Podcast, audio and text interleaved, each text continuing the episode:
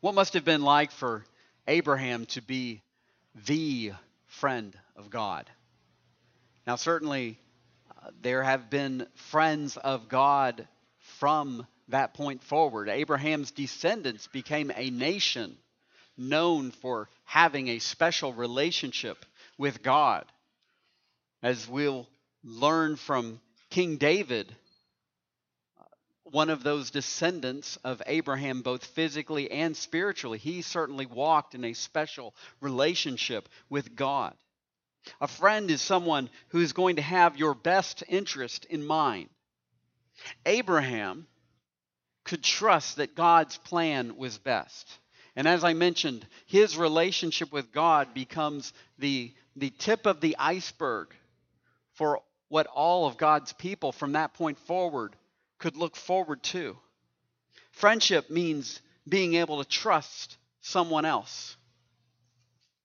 I, I uh, had family and friends, having grown up in Knoxville, Tennessee, had family and friends out on the field of Neyland Stadium yesterday uh, and in a mob celebration of UT's defeat of Alabama, the Crimson Tide. First time they had defeated them in 15 years in this huge SEC rivalry. Uh, my brother shared pictures of he and his wife down on the field under this huge sea of orange celebration from, from the drone footage of the field after the game. You could barely see the grass for all of the orange shirts. Anybody see that on uh, TV yesterday? And pretty soon came the picture of my nephew uh, at the front of a goalpost walking through the streets on his way to the Tennessee River, where the goalposts, which the mob had torn down, uh, for some reason, that was that was what they were going to do. Let's throw them in the river. I, I, tried to look it up. It's not a tradition or anything like that. Um, but you know, this this Tennessee Alabama rivalry goes back a long time. And it goes back, it might even uh, have stemmed from this story that I heard about about a Tennessee fan and an Alabama fan gets into a massive car accident uh, in, an, in an intersection. And, and though the cars are completely mangled, the two of them step out of the cars completely unharmed. And, and they walk up to each other, and the Tennessee fan says to the, the Alabama fan, he says, This is amazing that neither one of us are hurt. It must be that we are intended to be good friends from this. And so the Crimson Tide fan decides, you know, sure, why not? So they shake hands. And the volunteer says, and look at this my jug of moonshine, you know, because it's East Tennessee. My jug of moonshine is completely unhurt from this accident. This is amazing. This must only mean that we are to enjoy this moonshine together. Here, and the Alabama says fan says, "Sure, I can I can agree with that." So he takes a couple of big swigs of this moonshine, cleans out his sinuses and everything, and hands it back to the UT volunteer fan. Takes the cork, puts it back on, gives it to him, and and the Alabama fan takes it back from him and says, what gives? I thought you were going to take some. He says, No, I'll wait until after the cops show up. Maybe that's how why the rivalry goes so far back. A friend is someone that you're supposed to be able to trust. That you don't have to worry they're going to take advantage of you. In this way, Abraham didn't have to worry that God was going to take advantage of him. Even though he was in some pretty precarious situations. What must have been like for Abraham to be the friend of God on the face of the earth at that time? It meant for God to have his back, for God to say, in a sense, any friend of Abram is a friend of mine. That was a part of the promise that was made. Anyone who curses you, I will curse. Anyone who blesses you, I will bless. God told Abraham. As a part of that original covenant that God made with Abraham, he told him, You, even though I'm taking you from your family, from your land of the Chaldeans, where is uh, present day Iraq, and I am going to move you to Canaan, which is present day Israel. You are going to have a land to call your own. Your descendants, even though you don't have any children and your wife is barren, you are going to have uncalculable descendants over the face of this earth, and you are going to have a land for your descendants as well. And I am going to make your name great. And isn't that what we see in history of Abraham having a great name for the last 4,000 years? And our chapter last week that we looked at involved Abraham's lack of faith, actually. His lack of faith in God's promise, but it ends with his renewed trust. He returns back to the location, returns from Egypt back to the location of his original, original altar of worship.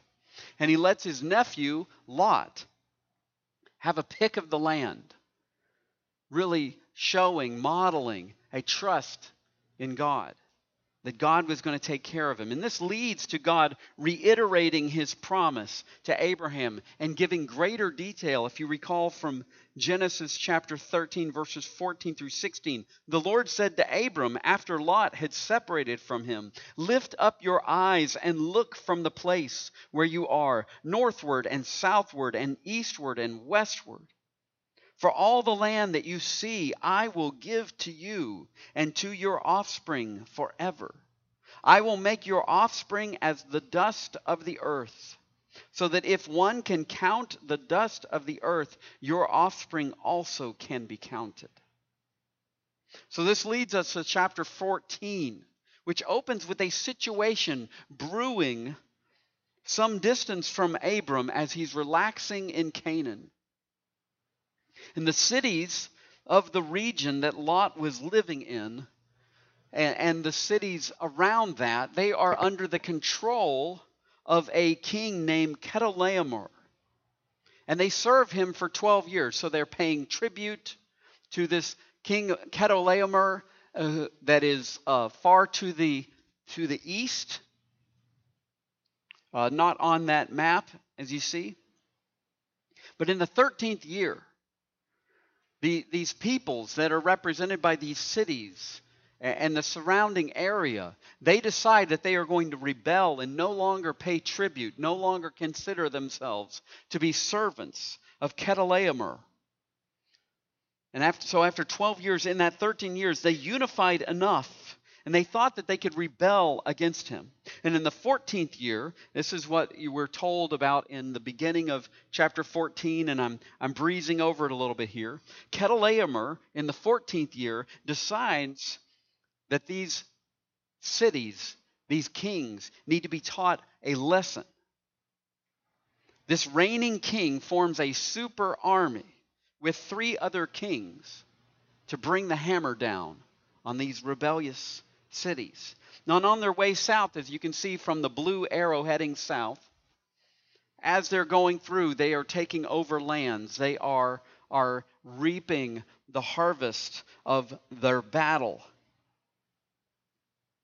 They travel south along what's called the King's Highway, which is, if you can see the mountain range just to the east of the Dead Sea, it would be an, an elevated area. That blue arrow is coming down and you would so they pass to the east of your red circle there, which is the cities of Sodom, Gomorrah, Bela, Admah, Zeboim, that too, and, and head down to El Paran to the south, following that higher elevation.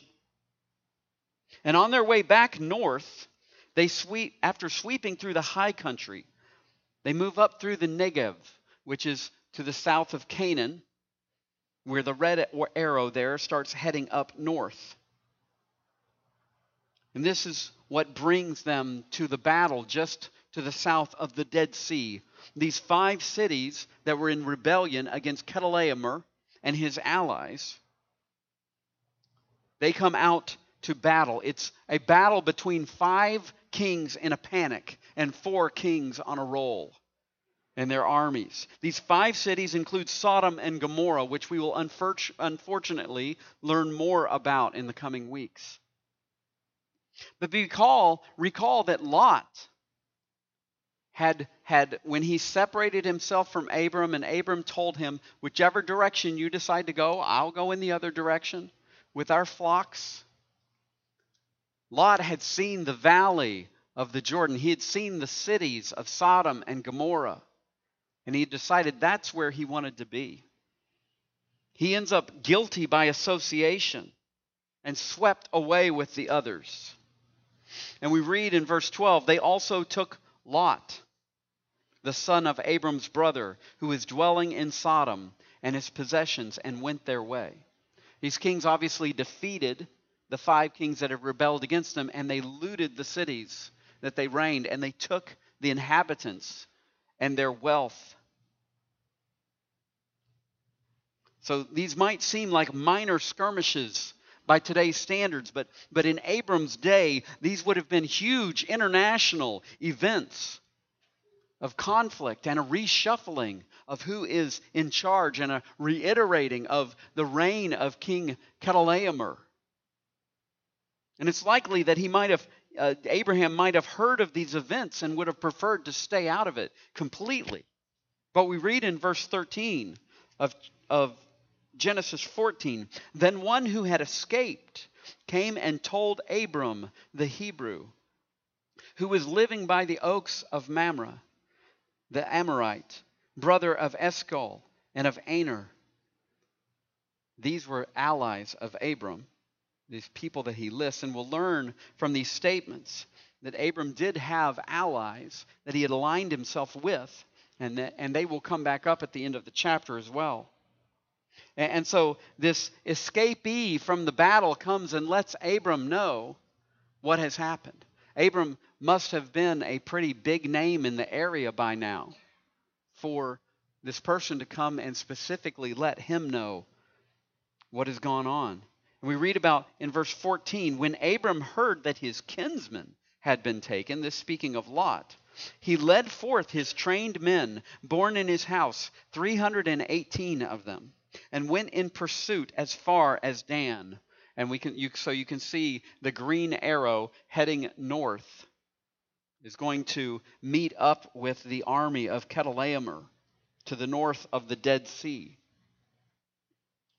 So we read in verse 15, and he divided his forces against them by night, he and his servants, and defeated them and pursued them to Hobah, north of Damascus. Then he brought back all the possessions, and also brought back his kinsman Lot with his possessions, and the women and the people. So this victory led Abram into a sort of trial of his faith. We'll, we'll see here. And you might be thinking, I'd say the, the decision to have to get involved in this conflict or the pursuit and the battle, that sounds like the trial. And you'd be correct in the sense that these events were trying, these events were challenging. But as often happens, I think Abram's real trial, his real temptation, came after the battle was won. I would summarize the principles from Abram's trials with our title here this morning Walk, don't run. Walk, don't run. Now, that might sound like the uh, screams of a lifeguard at the public pool, but that's not what's meant here. What's meant is walk with the Lord, don't run after the spoils of conquest. What it looks like in our day and age is follow Jesus as your perfect king priest. We start to see the, a mysterious person step forward in the next verses. He steps onto the stage and he recognizes that Abram walks with God because this person somehow is a priest of God Jehovah, referred to as the Most High God or El Elyon in that day. And his name is Melchizedek. And if you were here a year ago, you learned about Melchizedek from the book of Hebrews side of it, back in Hebrews 7. And we read in verse 18 And Melchizedek, king of Salem, brought out bread and wine. He was priest of God Most High. And he blessed him and said, Blessed be Abram by God Most High, possessor of heaven and earth. And blessed be God Most High, who was, has delivered your enemies into your hand. And Abram, we read, gave him, gave Melchizedek a tenth of everything. As Abram did, I want to challenge you here this morning to walk with God in a relationship of blessing. Walk with God in a relationship of blessing. What Melchizedek recognized is that Abram had been blessed by God. And he focused not on the gift. He doesn't look and say, Well, I see, man, look at all this stuff you have. You're blessed. No, he, he looks at the, the victory that Abram had wrought here and recognizes God has blessed this man. This man with 300 fighting men defeat an army in full momentum. An army of five kings and their armed warriors. And being a priest of the one true God, Melchizedek understands that Jehovah is the ruler of all when he says, God Most High, possessor of heaven and earth. And being creator, he recognized God as having ownership over all of it. And this would mean that all other gods are cheap imitations. He's not saying, like I said, God must be with you because look at all the stuff you have. He's recognizing that Abram is truly blessed in his knowing God, the giver, not because of the gifts. And you see, like an action hero movie, the results of this international crisis basically came down to the success of this one man. The, the whole political balance of probably the next 50 years in that region was put on the back of Abraham. And I think that Abram had learned from his time in Egypt to trust God's promise. My name hasn't become great yet. I haven't been given a land yet. I don't have a descendant yet. It must be that God's going to be with me. Because he's going to need to be if these things are going to become a reality. To Melchizedek, to this, Melchizedek says, Blessed be God Most High, who has delivered your enemies into your hand. And Abram acknowledges that God is worthy of praise by receiving the blessing from this priest of God Most High and offering a tithe, giving a tenth of all of his possessions. This is quite a this is what a ministry relationship should look like both pastor and parishioner having their eyes on God. Isn't God awesome? They're both saying. One writer says Abram's encounter with Melchizedek only reinforces his faith that Yahweh gave him this triumph, and his tithe to the priest of El Elyon serves as a practical testimony to Abram's humble acknowledgement of his small, undeserved part in God's larger plan. End quote. You know, if you think about some amazing defenses, uh, you know, starting with uh, the Starship Enterprise. I mean, I'm still waiting for shields. You know, any any uh, spaceship or something that can just say shields up, and all of a sudden they're like everything's bouncing off of them, right? Or you know, modern day we might uh, think of the uh, Wakanda force field from the Avengers movies. Or those of you that are not into sci fi, think of Israel's Iron Dome, you know, keeping that, that is a missile defense system, keeping rockets from, from landing near uh, critical areas. You know, a person being protected from these sort of things, they don't stop and say, I am just too awesome for any of these weapons to touch me. No, they sit there and say, thank goodness for our defense system. They don't sit there and think, man, I must be great. No, they think about how they were protected. And God blesses us. When God blesses us, we bless, we thank, we praise Him. And we might not see how God is blessing us at any given moment, but we should still bless Him. As the psalmist says, Bless the Lord, O my soul, and all that is within me. Bless His holy name. King David is one of the descendants of Abraham, as I mentioned, both physically and spiritually. And he writes in Psalm 73, verses 23 through 26. I was actually was reading this in my devotions this morning. He writes, I am continually with you. You hold my right hand. You guide me with your counsel and afterward you will receive me to glory. Whom have I in heaven but you? And there is nothing on earth that I desire besides you. My flesh and my heart may fail, but God is the strength of my heart and my portion forever. God's very presence, God's very friendship with us is the blessing that we should return it should be enough for us to stop and say, Bless you, Lord. Thank you, Lord. Praise you, Lord, for your presence with me. As with Abraham, it's all by God's grace. And God provides the relationship and the access through his righteousness for us, just as he did with Abraham. And we do our part by trusting and obeying. Next, we see another figure stepping forward in this, this meeting here. It's been the king of Salem, who also happened to be priest of God Most High, and we'll come back to that. But we also see the king of Sodom. Most of you are familiar with Sodom as being not a good place. So we see, uh, we read in verse 21 And the king of Sodom said to Abram, Give me the persons, but take the goods for yourself.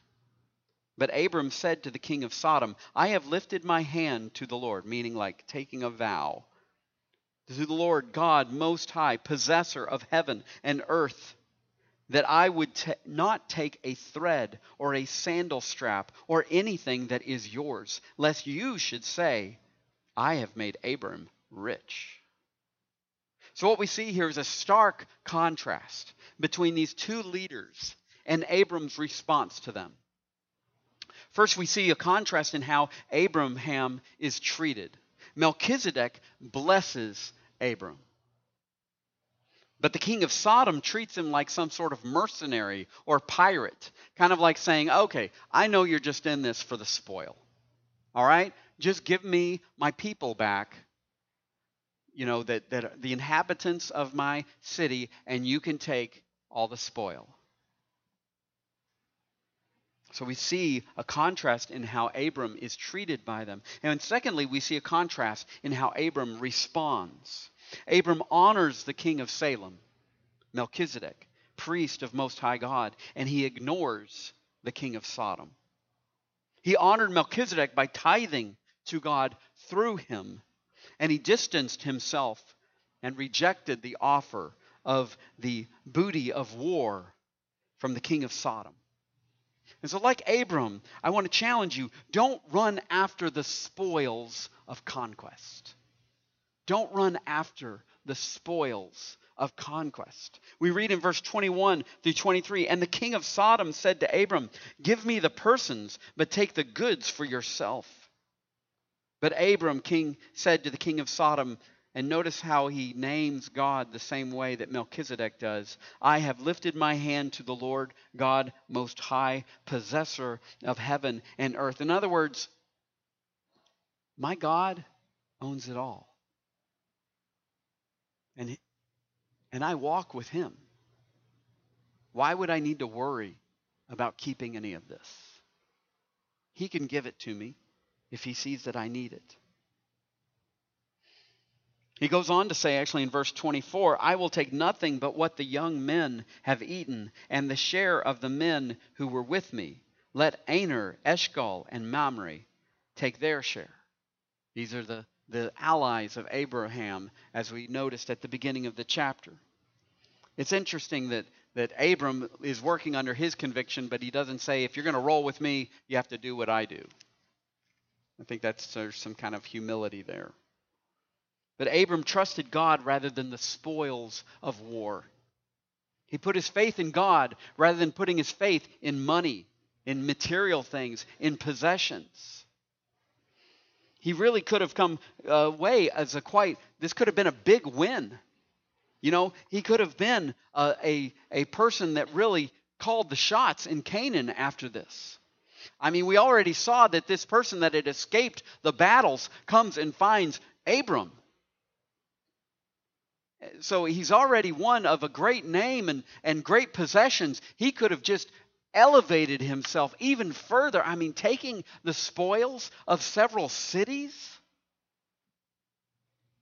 He could have become the godfather, the kingmaker, that figure that, and, that used his influence from that point forward. But as one writer says, the wealth of Egypt had proved a snare, the wealth of Sodom would have been worse. You know, in our present culture, it treats people like a resource. Our culture treats dating relationships like, like people should just be pirates or, mission, or mercenaries. Men treating women like they're just a conquest, you know, pillaging and leaving, leaving the damage behind. I read also about a, a young man that, that walks up to a, a woman and says, Hi. Her response is, What? He says, How are you? She says, Do I know you? He says, I'm rich. She says, I'm Shandy. I'm 30. Nice to meet you. He says, No, Rich is my name. She says, Sorry, I don't talk to guys I don't know. Our world encourages us to just take what we want from people and move on. It's, it, it is uh, such that people are playing, I think they're playing a zero sum game. What this means, a zero sum game, is for is thinking that in order for me to win, the opposite side, the person that opposes me, they've got to be losing. In order for me to be elevated, they've got to be decreasing. Or vice versa, if, if they are decreasing, it must mean that I'm doing better. And you can see this in our culture, especially politically. The idea being, you know, this can't be a win win situation. Somebody's got to win and somebody's got to lose.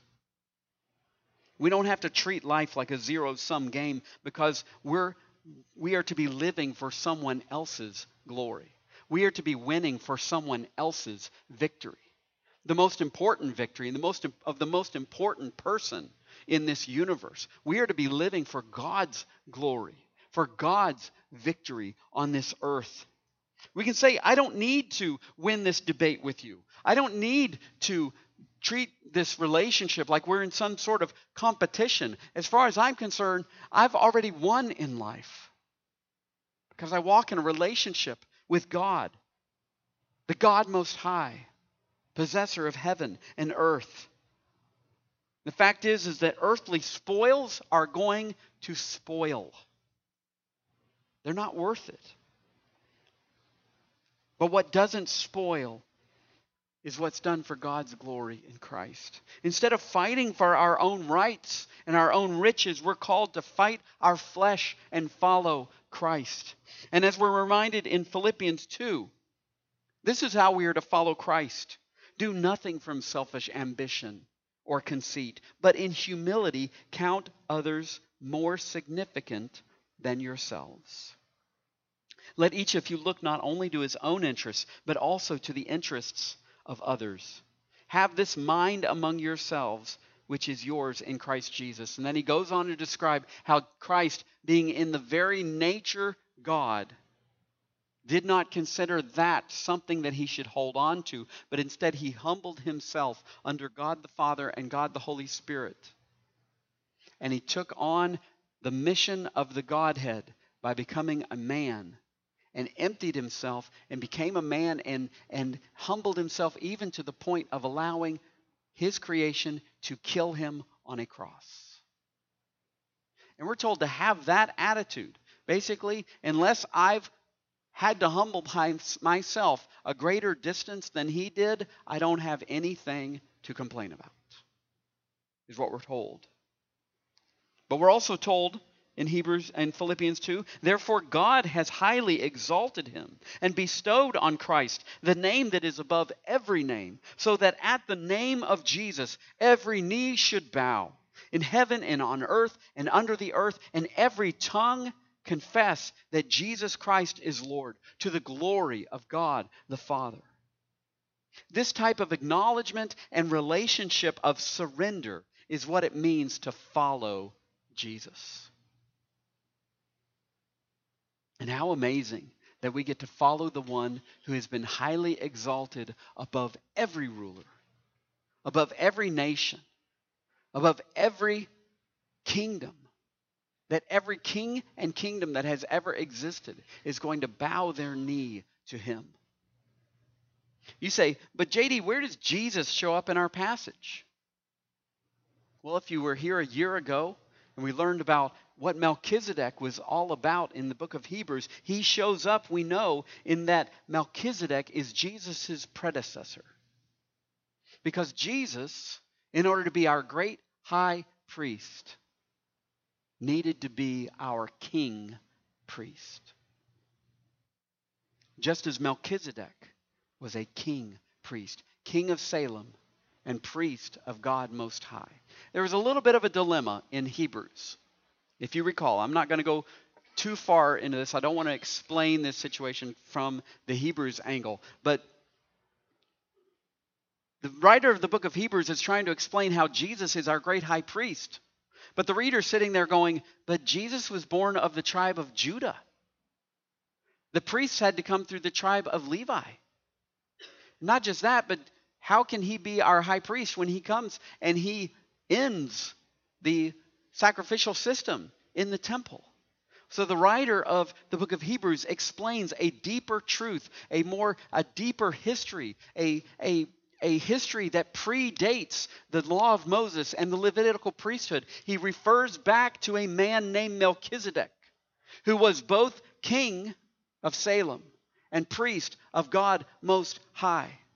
And he refers back to the situation where, do you not remember that our father, our big dog of our nation, Abraham, Melchizedek was greater than him? that he blessed Abraham. And, and Hebrews explains how the, the greater always blesses the lesser. And Abraham paid tithes through Melchizedek.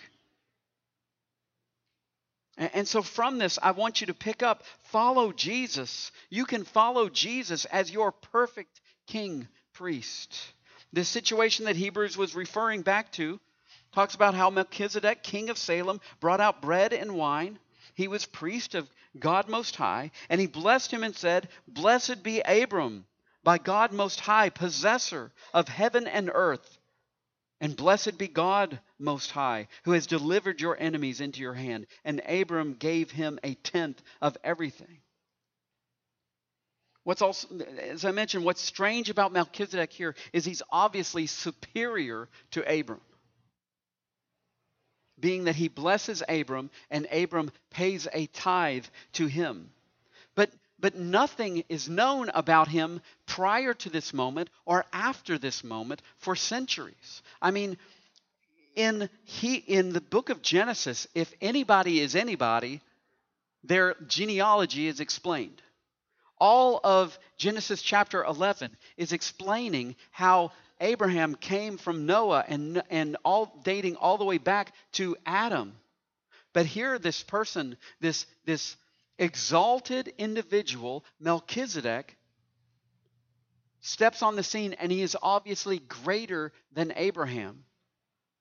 And genealogy wise, it says he's, it seems like he had no end or no beginning.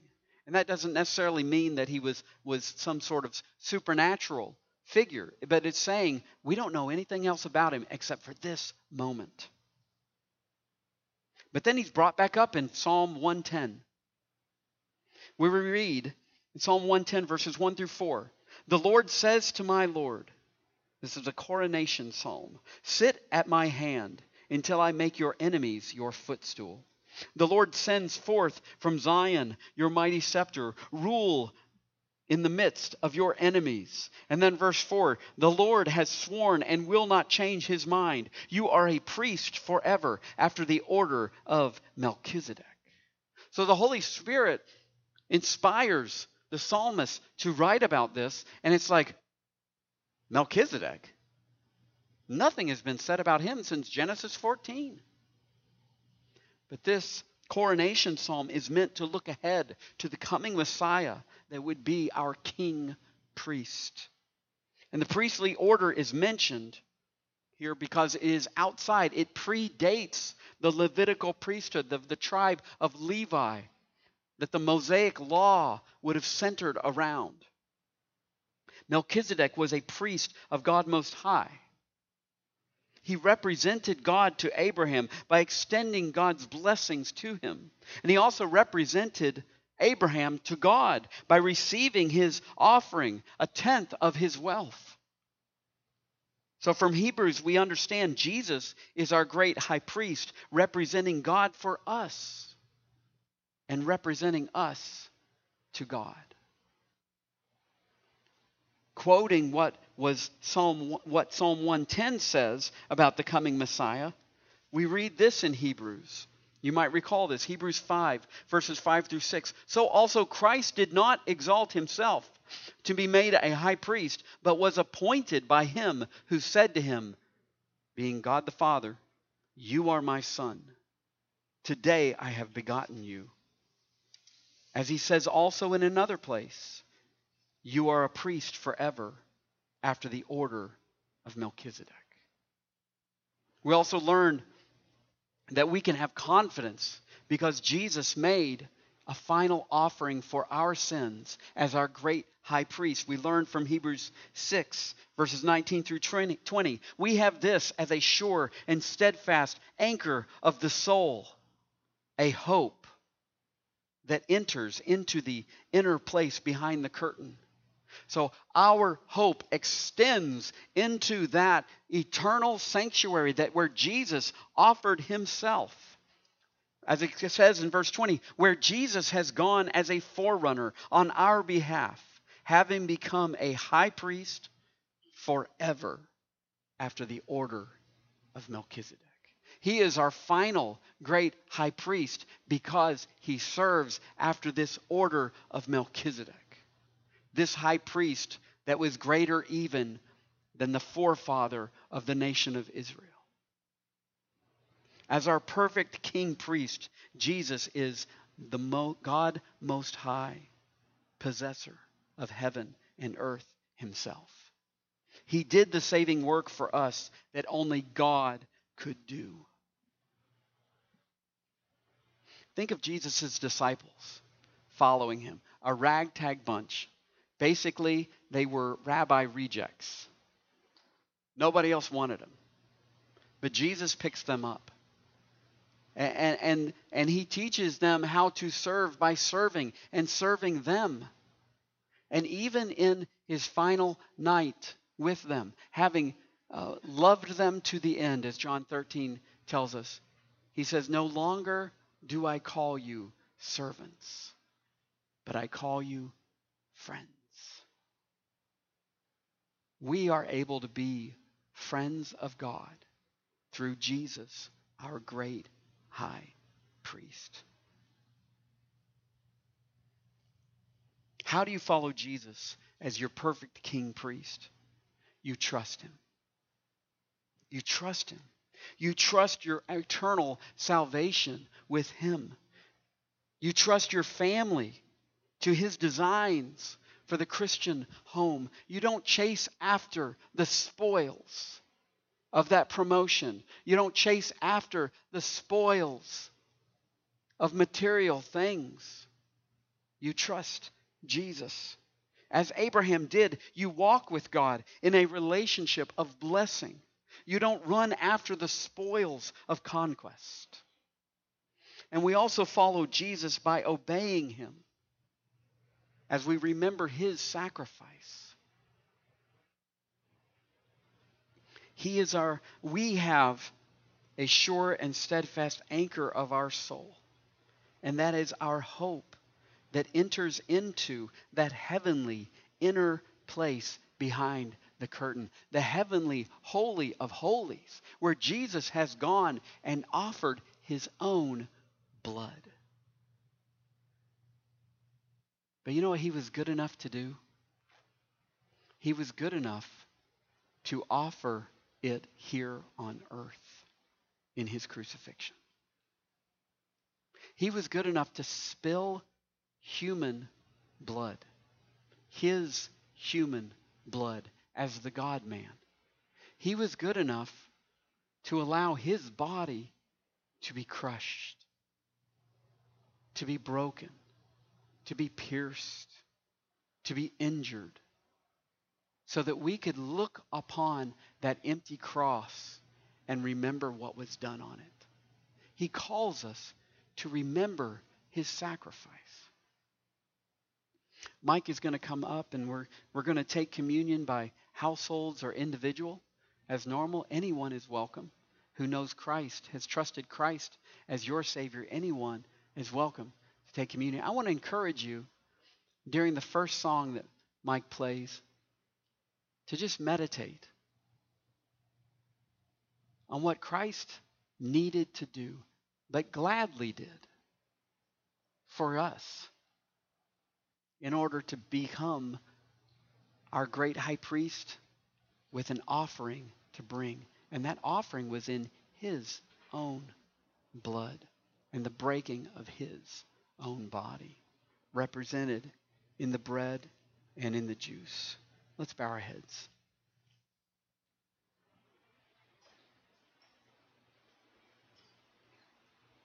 Gracious God, thank you for giving us a great high priest. Thank you, Lord, for authorizing the sacrifice of your Son. Jesus, thank you that even though in that garden